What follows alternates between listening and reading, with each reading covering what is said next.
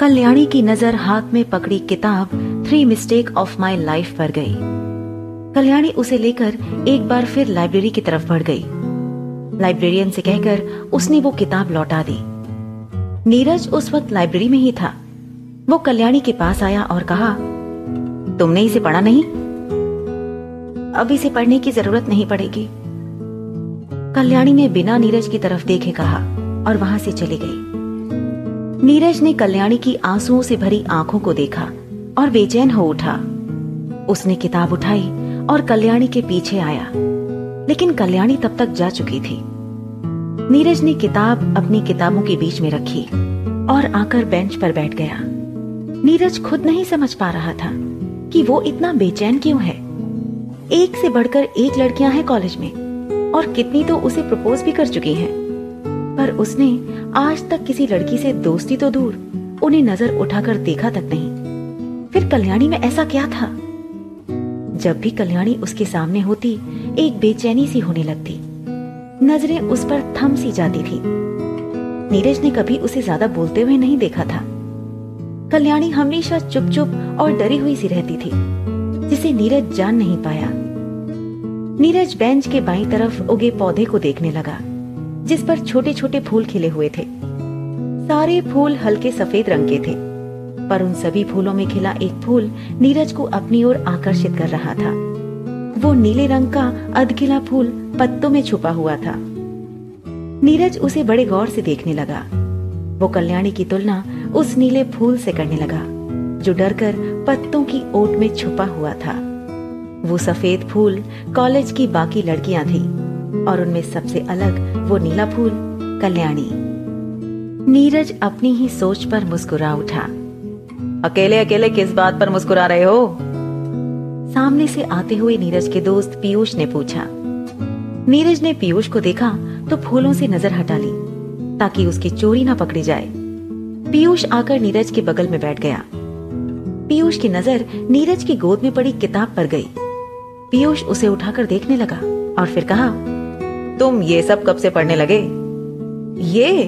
वो मैं लाइब्रेरी से ऐसे ही ले आया। तू बता, यहाँ कैसे? नीरज ने पीयूष के हाथ से किताब लेते हुए पूछा।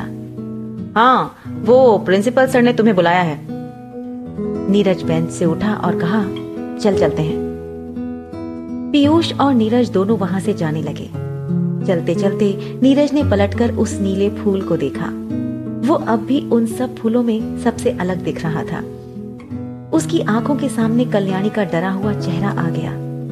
नीरज मुस्कुरा उठा और धीरे से कहा हाँ वो सबसे अलग है। पीयूष के साथ चलकर नीरज प्रिंसिपल के ऑफ़िस आया। मैं I come in sir Neeraj please come principal ने फ़ाइल को साइड में रखते हुए कहा। नीरज और पीयूष दोनों अंदर आ गए और हाथ बांधकर खड़े हो गए। नीरज एक महीने बाद कॉलेज में वार्षिक उत्सव है, जो कि हर साल होता है। इस बार इसके सभी कार्यक्रम की ज़िम्मेदारी तुम पर है। बिल्कुल सर, मैं सब व्यवस्था कर दूँगा। नीरज ने मुस्कुराते हुए कहा। प्रिंसिपल से बात करके नीरज बाहर आ गया। पीयूष और बाकी दोस्तों के साथ मिलकर प्रोग्राम की लिस्ट बनानी शुरू कर दी। अगले दिन कॉलेज के नोटिस बोर्ड पर वार्षिक उत्सव के बारे में सूचना लिखी हुई थी। कल्याणी कॉलेज आई और नोटिस बोर्ड देखा। नोटिस बोर्ड पर डांस सिंगिंग वाक प्रतियोगिता, कविता गान प्रतियोगिता और ऐसे अनेक प्रोग्राम के बारे में लिखा हुआ था। कल्याणी वहाँ से बरामदे की तरफ़ बढ़ गई। बरामदे में शालिनी को देखकर कल्याणी उसके पास गई। लेकिन शालिनी ने कल्याणी से कोई बात नहीं की और वहाँ से चली गई। शालिनी अभी भी कल्याणी से नाराज़ थी। कल्याणी उदास सी क्लास की तरफ़ बढ़ गई। वो आकर क्लास में बैठ गई। आज नीरज क्लास में नहीं था। कल्याणी आकर अपनी सीट पर बैठ गई। सिया और उसके दोस्त बैठकर बातें कर रही थी। शालिनी क्लास में आई, लेकिन कल्याणी के पास न बैठकर साइड में बैठ गई। कल्याणी ने बात करने की कोशिश की, लेकिन शालिनी ने उसकी तरफ़ देखा तक नहीं। अतुल क्लास में आया और पढ़ाने लगा, लेकिन कल्याणी का आज पढ़ने में बिल्कुल मन नहीं था। अतुल क्लास लेकर चला गया। अतुल के जाने के बाद कल्याणी शालिनी के पास आई। तो शालिनी उसका हाथ झटक कर वहाँ से चली गई। कल्याणी की आँखें भर आई। तभी सिया ने उसका मज़ाक उड़ाते हुए कहा, क्या हुआ? दोस्त भाव नहीं दे रही? कल्याणी ने सिया की तरफ़ देखा और वहाँ से जाने लगी। अरे रुको रुको। तुम्हें पता है, तुम जैसी लड़कियाँ किस लिए बनी है? सिर्फ़ मज़ाक बनाने के लिए। तुम्हें लगता है, यहाँ तुमसे कोई दोस्ती करेगा? कोई नहीं करेगा। कल्याणी अब भी चुपचाप सब सुनती रही और वहाँ से चली गई। बाहर खड़ी शालिनी सिया की बात सुनकर क्लास में आई और सिया के सामने खड़ी हो गई। सिया ने गुरूर से कहा, क्या है? समझ नहीं आता, तुम जैसी लड़कियाँ इस कॉलेज में क्या कर रही हैं? क्योंकि तुम्हें देखकर तो लगता है, पढ़ाई से तुम्हारा दूर दूर तक कोई रिश्ता नहीं है। बस माँ बाप का पैसा और अपना टाइम वेस्ट करना है। मज़ाक उड़ाना, किसी पर फप्तियाँ कसना, किसी की कमी पर बातें करना बस यही तुम लोगों का काम है। शालिनी ने सिया से कहा ओ तो तुम क्या हो? जब देखो तब सबसे झगड़ती हो। खुद को लेडी डॉन समझती हो। तुम्हारी इसी अकड़ की वजह से तुम्हारी वो इकलौती दोस्त कल्याणी वो भी तुम्हें छोड़कर चली गई। सिया ने शालिनी पर हँसते हुए कहा वो मेरी दोस्त है और देखना एक दिन उसने तुम लोगों की इस बकवास का जवाब ज़रूर देना है। मैं उसे इतना मज़बूत बनाऊँगी कि तुम क्या ये सारा कॉलेज उसे इज़्ज़त से देखेगा। वहम है तेरा बेटा। वो कल्याणी, जिसकी मेरे सामने आवाज़ तक नहीं निकलती, वो मुझे जवाब देगी। सोच कर ही हँसी आ रही है। सिया ने कहा और फिर हंसने लगी। हंसो, खूब हंसो। हंसना सेहत के लिए अच्छा होता है, पर ये हँसी कुछ दिन की है, सिया। शालिनी ने कहा और वहाँ से चली गई। शालिनी नीचे आकर बगीचे में बेंच पर बैठ गई। कल्याणी से बात करने का मन था, लेकिन गुस्से के कारण नहीं कर रही थी। शालिनी बैठी कल्याणी के बारे में सोच ही रही थी कि तभी नीरज वहाँ आकर बैठ गया और कहा, आज अकेले अकेले शालिनी ने देखा, बेंच के कोने पर नीरज बैठा है। उसे देखते ही शालिनी का दिल तेज़ी से धड़कने लगा। ये एहसास जो नीरज को देखकर शालिनी को होता था, आज से पहले किसी को देखकर नहीं हुआ। वो एक तक नीरज को देखे गई। कहाँ खो गई? आज पराठे नहीं मिले क्या खाने को?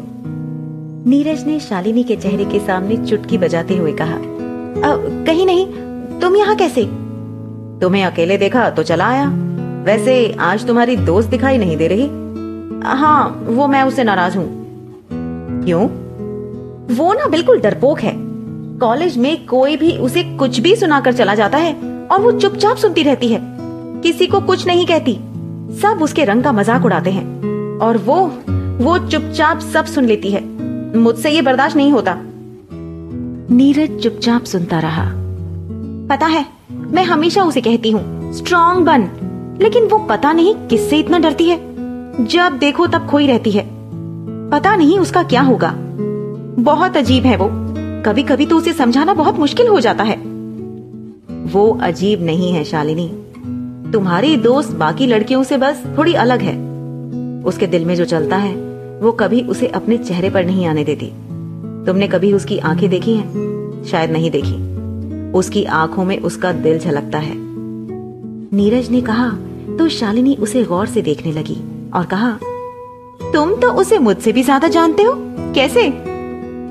शालिनी की बात सुनकर नीरज झेप गया और इधर उधर देखते हुए कहा वो मैंने तो बस ऐसे ही कहा। जैसे भी कहा हो, बहुत अच्छा कहा। तुमने सही कहा। वो थोड़ी अलग है। इसलिए तो वो मेरी दोस्त है और हमेशा रहेगी। तो फिर जाओ, बात करो उससे। उसे तुम्हारी ज़रूरत है। शालनी ने कुछ नहीं कहा। कुछ देर नीरज की तरफ़ देखती रही और फिर कहा, ठीक है, अभी जाकर करती हूँ। भूख भी लगी है। क्या पता पराठे मिल जाए? शालिनी की बात सुनकर नीरज मुस्कुरा उठा। शालिनी उठकर कल्याणी की क्लास की तरफ़ चल पड़ी। नीरज वहीं बेंच पर बैठा कल्याणी के बारे में सोचने लगा। उसकी नज़र बेंच के पास लगे उस पौधे पर गई, जिस पर वो नीला फूल था। नीरज उसे प्यार से देखने लगा। क्लास खत्म होने के बाद कल्याणी बाहर आई तो शालिनी को वहाँ देखकर चौंक गई। शालिनी कल्याणी के पास आई और उसके गले लगते हुए कहा सॉरी कल्याणी मुझे तुम पर गुस्सा नहीं करना चाहिए था। कल्याणी ने कुछ नहीं कहा। बस चुपचाप खड़ी रही। तुम कुछ बोलोगी नहीं? लौट के बुद्धू घर को आए। ये कहकर कल्याणी मुस्कुरा दी।